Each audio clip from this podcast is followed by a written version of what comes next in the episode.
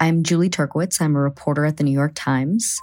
I have been trying to understand changes in migration. So I traveled with photographer Federico Rios to the Darien Gap, this hot, mountainous, 70 mile stretch of jungle straddling the border of Colombia and Panama. We're hiking through a river, just like covered in mud.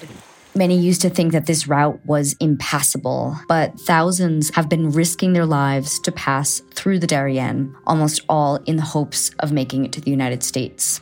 We spent nine days hiking through the gap and weeks building trust and relationships with migrants, with smugglers, with migration authorities to even be able to do this reporting.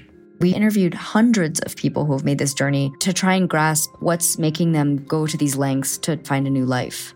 New York Times journalists spend time in these places to help you understand what's really happening there. You can support this kind of journalism by subscribing to the New York Times.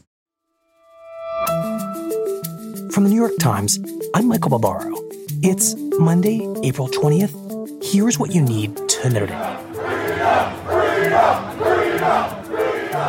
Demonstrators took to the streets in several states across the country over the weekend to protest stay at home orders that they said were destroying the economy.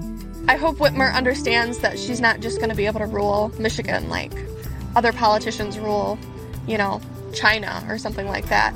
You know, we're we're going to take our liberties and we're going to keep them and we're going to fight for them. The protests, which drew hundreds of people in Michigan, Texas, and North Carolina, among other states, were largely organized by anti-government activists and libertarian groups and were encouraged by President Trump, who took to Twitter to urge residents to liberate their states.